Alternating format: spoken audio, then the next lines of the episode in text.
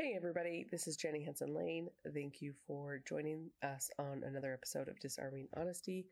Today, we're going to talk about three ways you can move the needle in your business. So, let's cue the theme song and let's go. You're listening to the Disarming Honesty podcast with Jenny Hanson Lane.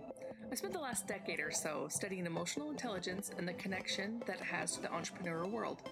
Join us on this journey as we use every day as our teacher, as we pursue our highest vision of ourselves.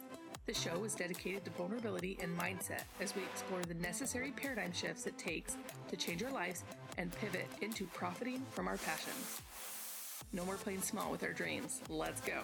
Okay, thank you for joining us. A lot of people ask me, you know, like, how do I do so much or how do I focus on what's important? And as you can hear this, I put my kids to bed and they are in their beds individually, just talking away. And so I would say the most important thing that moves your needle is focusing on what is important to you first. And that would be family. Today wasn't a day where I was able to record a lot of different episodes and things like that it definitely became secondary um, in being able to spend time with my family and putting my kids to bed and things like that.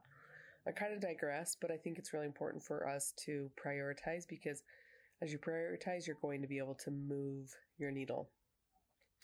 So, one of the most important things to do in your business is to communicate with your customers. I do that through podcasts, I have emails that I do that through but being able to put your voice into your business is a great way to revive it and also make it a living, breathing thing.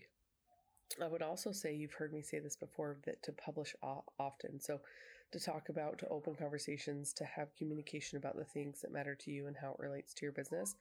That's a lot of the reason that I that I um, launched the 156 authentic prompts because I feel like there's so many things we can talk about to connect to our ideal client that it certainly helps to have some ideas in, uh, ahead of us. I would say another thing that moves the needle in our business is offering products to people. So whether it's a service or something that we actually give, but actually giving people results is something that's really going to move our business.